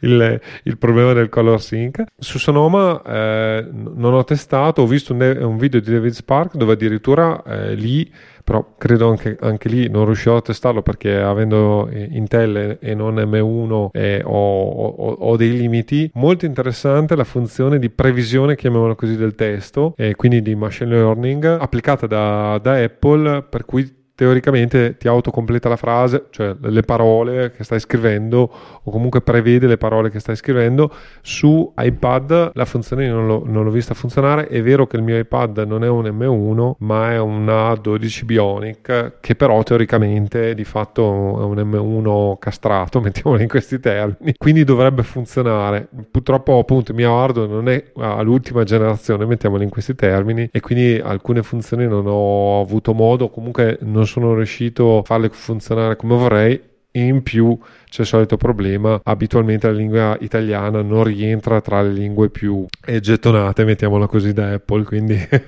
c'è sempre anche quel problema lì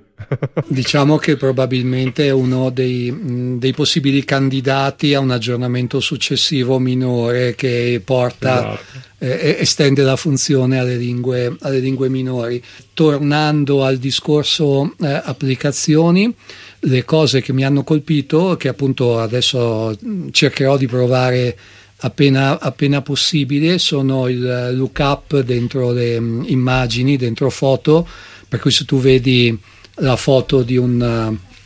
di un gufo Uh, puoi cercare informazioni e magari il sistema ti dice che gufo è, eccetera. Allora, guarda che quello funziona, funziona già anche su. su sì, sì. E, e, que- e, quello posso dirti che ho, ho, ho, dato spettacolo recentemente facendo vedere che eh, l'iPhone riconosceva piante, animali. Eh, lo, eh, ma infatti l'ho già l'ho già visto, eh, ma promettono di aver allargato tantissimo il campo di azione della, della funzione e quindi è lì che vorrei vedere. E poi la cosa che eh, mi intriga tantissimo, anche se purtroppo vedo lo spazio per molto abuso eh, stupidino, è quella funzione di accessibilità per cui puoi creare una voce personale artificiale che suona come la tua e che nasce come funzione di accessibilità, cioè per persone che eh, hanno eh, difficoltà con il, um, con il parlare e, e che a questo punto possono affidarsi al Mac, ma tra virgolette con la propria voce invece che con la voce eh, sintetica. Apple è sempre stata all'avanguardia con eh, l'accessibilità e questa cosa in più mi, mi, piace. Anche se avevo detto che era l'ultima, invece ne ho ancora una. Vince il premio eh, Lotta contro i mulini a vento, nobilissima e inutile, il Game Mode su Sonoma. Eh, che è una cosa molto carina, molto bella, ma che eh, per una serie di ragioni di politica, di sviluppo, di mercato, di abitudini consolidate e di calcificazione mentale di, di tanti, non cambierà una virgola rispetto alla situazione del gioco su Mac.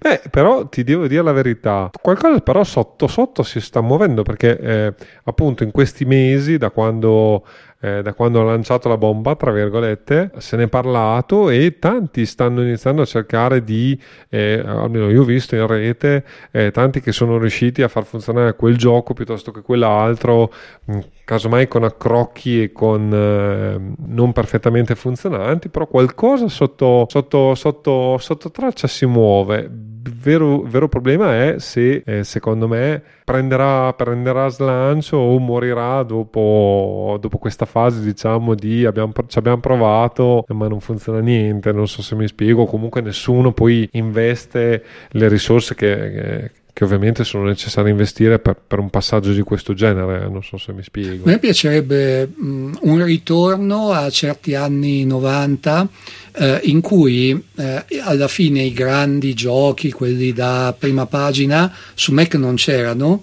ma c'era un mondo indipendente eh, di cose più piccole, meno spettacolari, meno mozzafiato, però fatte bene con intelligenza, che era un piacere giocare. Io poi sono uno che si perde di più eh, dentro un'avventura o dentro uno strategico che non eh, su Call of Duty per um, capirci,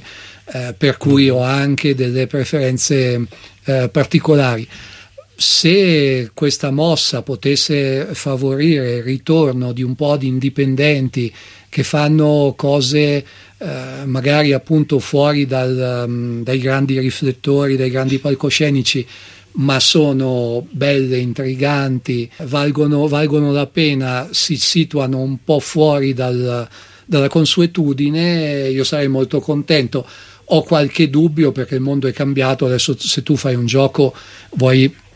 tutt'al più metterlo su App Store, non, non certo su Mac, però stiamo a vedere. Beh, allora, visto che prendo la parola io, tra virgolette, e ne approfitto per, per, per dare anche un'altra eh, un'altra applicazione che secondo me merita attenzione e come al solito è pian pianino va, va, Apple va avanti, anteprima, perché anteprima eh, sia su eh, Mac ovviamente richiede M1 come eh, su eh, iPhone e iPad, adesso praticamente ha la possibilità di riconoscere e compilare, dà la possibilità di compilare i moduli eh, direttamente con ovviamente machine learning e quindi estrapolando dai, dai moduli le parti dove dove va compilato. Io ho fatto qualche test, l'ho messo anche nelle, nella nostra piccola mappa mentale con un po' di immagini. Effettivamente un certo tipo di lavoro lo fa, non lo fa male. È il solito discorso, eh, eh, tu Lucio prima parlavi, mi tocca sempre utilizzare Acrobat. Effettivamente qui qualcosina ruba da Acrobat anche se eh, ancora non siamo forse agli stessi livelli, però il vero vantaggio è che appunto anteprima ti permette, ti permette l'aggiunta di, di firme come eh, su, su iPadOS come, come, si faceva su Mac, cioè di creare una firma da eh, una firma che non è una vera firma digitale, ma è una firma diciamo digitale olografa, mettiamola in questi termini, cioè uno scarabocchio digitale, eh, però è possibile appunto eh, inserirla anche nei documenti e devo dire la verità, io per esempio spesso e volentieri per quei documenti che non hanno particolarmente valore ma che vanno firmati, eh, mi arriva via email, io li firmo con, con Apple Pencil sull'iPad e li rigiro velocemente al, al mittente senza curarmene troppo e soprattutto senza stampare niente. Altre funzioni che mi hanno lasciato invece un po' perplesso è la gestione del, delle frecce e dei, e dei vari... delle forme geometriche delle varie creazioni di forma, diciamo, perché qui invece hanno aumentato la frizione, cioè nel senso, io, vabbè, eh, forse è un mio modo di affrontare la vicenda, tanto le forme adesso devi scegliere la forma e ce ne sono di più, che questa è una cosa positiva, ma dall'altra di, eh, le forme sono piene e quindi devi togliere, se, se, vuoi fare per esempio un rettangolo, ma solo per segnare una del, del PDF per esempio che vuoi far vedere, far risaltare, ecco, eh, devi togliere la trasparenza, cioè mettere trasparenza è, è sostanzialmente la forma, quindi far vedere eh, attraverso eh, la, la superficie del rettangolo e poi dare la linea al rettangolo. Questo effettivamente è un po' più brigoso, almeno per il mio flusso di lavoro. Poi, casomai, sono io che sono schizzinoso o abituato a un vecchio sistema e adesso Apple vuole fare qualcosa di diverso. Però queste probabilmente sono le, le particolarità eh, maggiori eh, del sistema. Prima ti blocco io, ti blocco io con una domanda che riguarda, ti guarda appunto eh, anteprima, diciamo su iOS, che eh, io associo più, più a note per intenderci perché stavo guardando gli, gli screenshot che avevi lasciato, mi sembrava più da note. Eh, volevo chiederti una cosa: io ho notato che sul mio iPad, probabilmente perché la versione base, bla bla bla, in note ho notato che, ma anche se non ricordo male, in freeform c'è la tendenza a perdere l'ultima penna utilizzata, ovvero probabilmente perché dopo un po' l'applicazione va in background, non si ricorda più cosa fa nella vita. Ho notato che se io ad esempio seleziono una penna, metto un certo tipo di tratto, un certo tipo di colore che non è tra quelli predefiniti, noto che delle volte mi perde la penna quindi mi, de- mi, devo andare a ricaricare tutto quanto perché si perde il setting che ho lasciato prima di uscire dal... Non te lo mm. so dire. Ok provo a fare delle prove, ma ho notato questa cosa che a me eh, personalmente, essendo eh, una persona, diciamo, sotto questo punto di vista molto precisina, eh, se ti lascio l'ultima penna, quella voglio ritrovarmi, non ne voglio trovarne quella di default, per intenderci, eh, che può essere utile in certi casi, ma prendendo appunti, magari saltando da un'applicazione all'altra, eh, diventa un po' fastidioso. Allora, eh, riparto dal, dallo stage manager che, tra virgolette, anche qui a me piace. Eh, chiamiamolo così. Eh, ah, lo so, a te piace, a me non piace particolarmente. Ma su macOS, perché su iPad non eh, lo posso provare. Ah. ok, Ok, eh, su Saipados eh, io l'ho provato credo a inizio della beta dell'anno scorso e, e mm, pur a, essendo stato diciamo graziato, mettiamola così, nel senso che originariamente non si poteva utilizzare e invece eh, a, alla fine dopo un, una serie di sommosse popolari anche sul mio vecchio tra virgolette iPad si, eh, Pro si poteva utilizzare solo però ovviamente sul, sul dispositivo e non, come, non per gestire lo schermo secondario diciamo attualmente eh, c'era tutto il problema della gestione delle finestre che era abbastanza complessa. Con, eh, con iPadOS 17 eh, finalmente eh, hanno risolto eh, buona parte delle problematiche per cui eh, le finestre non sono eh, diciamo che non scalano più in maniera eh, chiamiamola così scattosa cioè seguendo ovviamente le varie pot- potenziali dimensioni dei schermi diciamo dei, dei, dispositivi mobili ma si può fare una, una scelta più precisa chiamiamola in questi termini. Si possono ehm, sovrapporre finalmente le finestre e, ehm, e non vengono automaticamente chiamiamole così, ridimensionate o, o, o spostate dal sistema operativo, ma uh, entro certi limiti, diciamo in questi termini, funzionano come eh, ci si aspetterebbe, chiamiamolo così, da un desktop. Non nella stessa maniera, ma in maniera simile. Per esempio, se abbiamo varie finestre una sopra l'altra, quando, eh, siccome è comunque un'interfaccia tattile, spesso e volentieri per poter, eh, chiamiamolo così, toccare, quindi poi mettere in primo piano qualunque finestra che abbiamo, eh, ne possiamo avere al massimo 4 eh, su iPad, quindi non possiamo avere un, un n finestre infinite, ma arriviamo fino a 4. Eh, la finestra che diciamo diciamo, più nascoste, diciamo, si sposta lievemente a sinistra o a destra, cioè dove c'è un margine eh, diciamo, di, di spazio e quel tanto anche per essere toccata dal, eh, dal, dito. Questa è una finezza, tra virgolette, nel senso che eh, appunto diventa molto comodo eh, se si utilizza ehm, soprattutto a, a, livello touch. Io lo continuo a ripetere dal mio punto di vista, però casomai sono un, una mosca bianca, trovo che sullo schermo dell'iPad, anche il,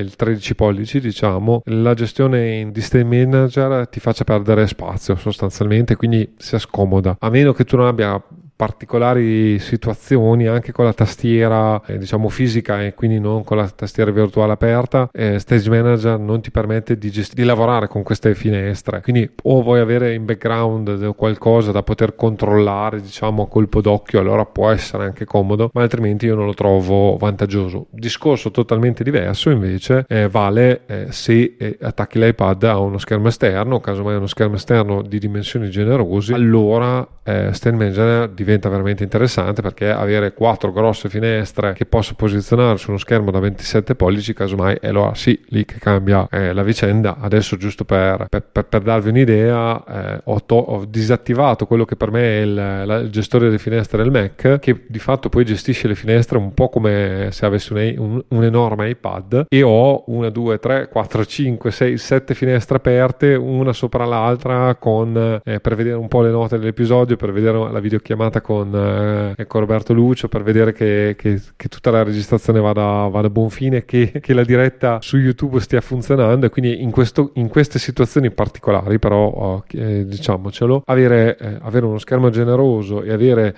eh, tutta una serie di finestre eh, aperte diciamo, e posizionate un po' eh, eh, per ottimizzare l'ergonomia, questo può essere effettivamente utile. Ma per una persona che si era impegnata a usare Stage Manager, provarlo bene, farselo piacere, uh, superare le, sue, le, sue, difficoltà iniziali, cercare di capire come funzionava e poi alla fine si è uh, arresa e ha deciso che non aveva alcun miglioramento nel suo workflow e nei, nella sua efficienza uh, di lavoro secondo voi con i miglioramenti che sono stati apportati in iOS 17 eh, potrebbe valere la pena rifare la prova? Chiedo per un amico. allora, una prova io la farei, devo dirti la verità, eh, ho provato, ho guardato e per come lo uso io l'iPad non entra in State Manager da, da praticamente 10 giorni dopo aver installato la beta, eh, però eh, appunto dal mio punto di vista eh, eh, il mio iPad funziona diciamo non lo, non posso utilizzare Stay Manager su un monitor esterno non ho un monitor esterno tra l'altro a cui attaccarlo quindi proprio non, non ne ho l'utilizzo. sull'iPad con lo schermo anche da 13 pollici devo dire la verità io mi trovo preferisco lavorare o con una finestra o con al massimo due e se proprio mi trovo nella difficoltà estremissima eh, avere eh, velocemente, eh, velocemente sulla sinistra sulla destra eh, lo slide over ma solo per il, per, il, per il, momento che mi serve per appunto prendere l'appunto che mi serve perché sto facendo nell'altro per se, la, eh, se l'iPad eh, sta utilizzando troppa banda o è a pieno carico perché ho un widget che mi fa vedere eh, bene o male le statistiche di, di lavoro dell'iPad. Eh, o addirittura adesso sto utilizzando molto che è molto comodo ehm, si chiama eh, Gladys che è un, un, gestore di appunti sostanzialmente. Quindi eh, salvo velocemente casomai eh, testo che ho selezionato sulle, eh, sull'iPad, lo salvo in Gladys così ce l'ho eh, per futuri riferimenti, faccio due o tre copie diciamo, diciamo è clip, una sorta di clipboard manager e, e, appunto diventa comodo per esempio appunto tirarlo fuori velocemente dallo slide over mentre sto facendo nell'altro e ho una barra due finestre aperte, eh, di più io il mio flusso di lavoro è così e quindi faccio fatica anche a trovarne uno diverso, non so se mi spiego, ma addirittura io ho riproposto questo flusso di lavoro su Mac, quindi io di fatto fatto un gestore delle finestre che si chiama Amethyst che mi, auto, mi prende le finestre, me le autoregola. Di fatto io vado da due a tre finestre, una di fianco all'altra, senza sovrapposizione e così via. Quindi sono particolare, diciamo. Ecco. Beh, nel 99% del tempo questo mio amico ha l'iPad in mano, quindi eh, sta, lo sta tenendo in verticale e ci sono casi in cui ha bisogno di due finestre e in verticale anche se è un Pro da 12,9 ah, okay. eh, fai due finestre di più non, non riesci a fare. Ecco no in verticale sai che non ci ho mai ragionato. Se, se in quest'ottica qui può, può, venire comodo al tuo amico secondo me. Ah gliene parlo allora metti mai che mi regali un Vision Pro. Ah, digli anche che ci sono degli altri due amici che sono molto sul pezzo. Eh va bene. Spero che sia un amico facoltoso.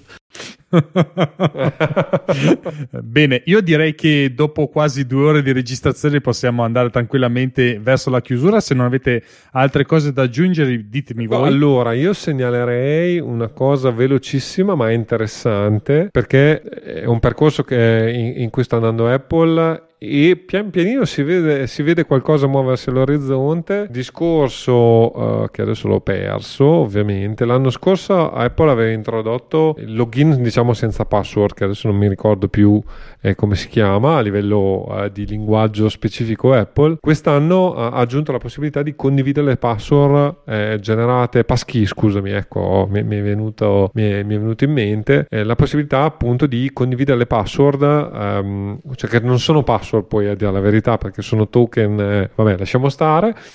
ehm, tra, dis- eh, tra, dispositivi e tra persone. Quindi anche se non è stata creata la famosa applicazione per la gestione delle password in senso tecnico, sotto la scocca ormai tutti i dispositivi Apple stanno, uh, stan- si stanno aggiornando per appunto questa gestione particolare delle password e devo dire la verità, recentemente dovevo fare il login a un sito e per la prima volta ho visto uh, che era possibile farlo anche con uh, passkey, quindi qualcosa ovviamente nel mondo americano anglofono non nel mondo nostrano, mettiamola così, però qualcosa si sta muovendo e comunque Apple sta investendo pian pianino, sta creando sempre secondo me più, eh, più sinergia e togliendo secondo me anche gli angoli rigidi retti perché appunto per esempio una de- delle problematiche di questo sistema era come dare il passkey a un altro soggetto, la sincronizzazione della passkey e così via. No, no, io ho due parole da aggiungere che sono uh, WatchOS 10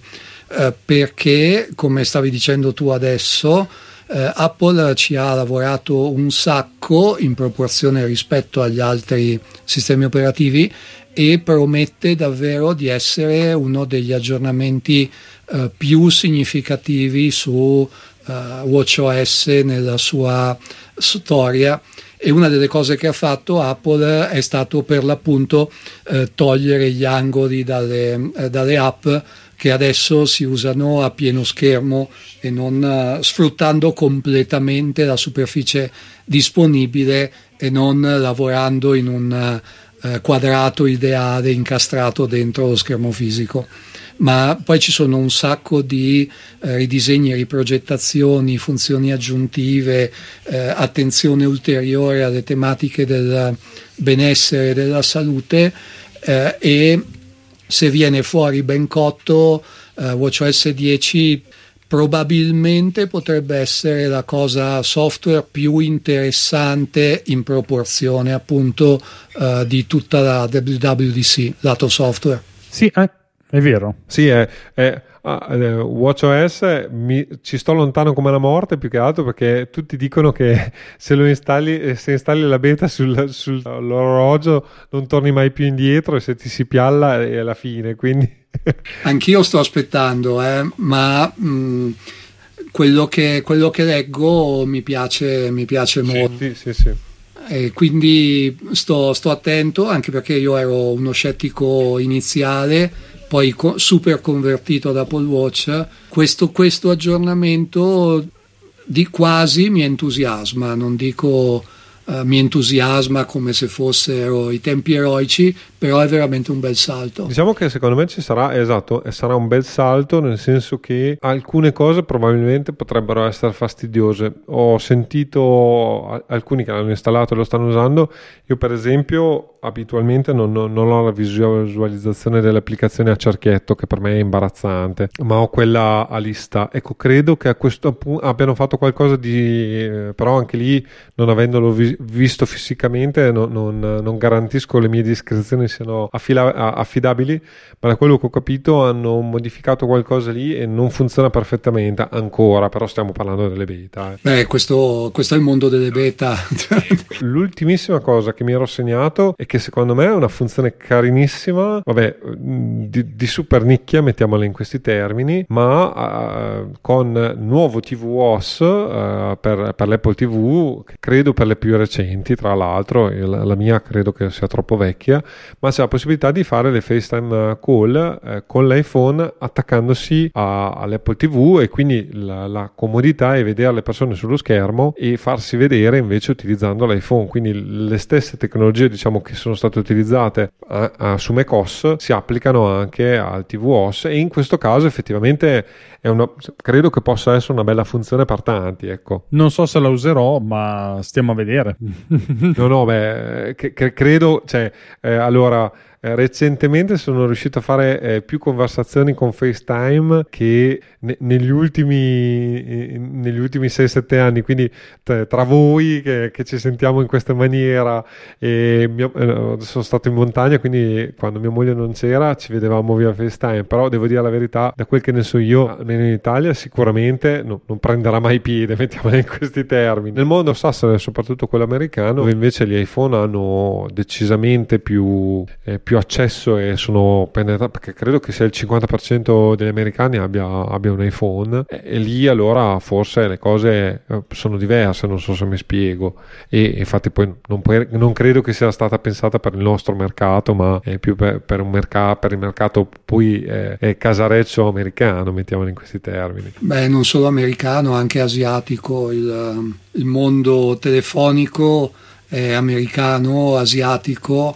poi dopo arriva l'Europa, in Europa si dice anche l'Italia, ma eh, i bei tempi mh, mm, sono passati, adesso eh, siamo uno dei paesi di seconda fascia. Ah, sì, sì. Purtroppo è tristemente vero. E aggiungo solo una cosa: che in effetti Apple Watch sarà molto interessante. Non abbiamo parlato tantissimo, ma è uno di quei dispositivi che se non ce l'hai, probabilmente non, non ne senti l'esigenza. Ma una volta che ce l'hai, ti rendi conto che ti serve e vedere tutti questi valangata di aggiornamenti che stanno arrivando per Watch o S10 saranno sicuramente tutti da esplorare perché molto probabilmente ti cambierà completamente veramente l'esperienza della vita eh, con Apple Watch. Io direi che a questo punto siamo arrivati alla fine. Eh, Lucio, se vuoi salutarci i nostri ascoltatori, ti lascio la parola. Ma eh, vorrei sapere chi mette sulla pentola per buttare la pasta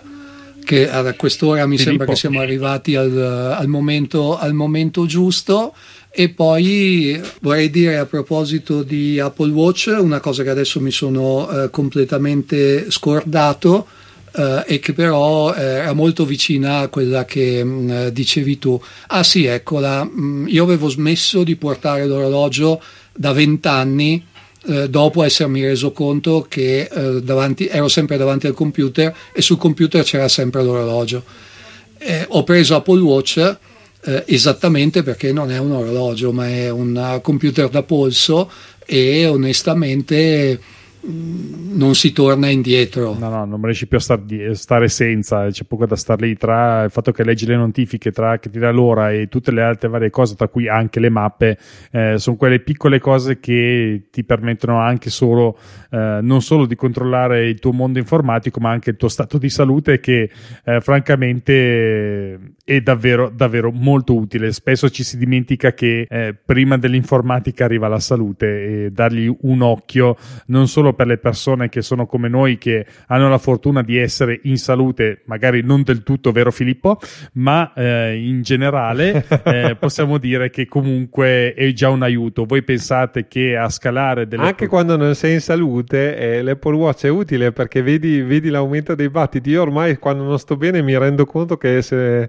eh, lo, lo, vedo de- decisamente. Eh sì. Dai, diamo tempo, diamo tempo ai nostri ascoltatori di andare a recuperare aglio, olio, peperoncino negli negli scaffali della cucina e auguriamogli una buona cottura.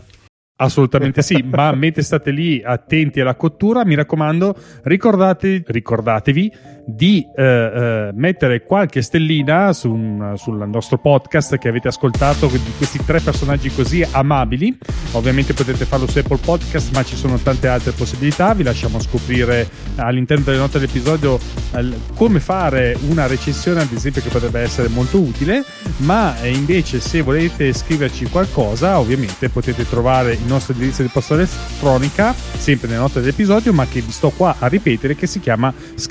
scrivi.a chiocciola a 2 podcast.it. Come sempre trovate le note dell'episodio con i link degli argomenti che abbiamo trattato in puntata eh, e tutti i riferimenti del caso su a2podcast.it slash 65 dove ci potete trovare? Allora, iniziamo da Lucio. Dove ti possiamo trovare di bello? Su machintelligence.org.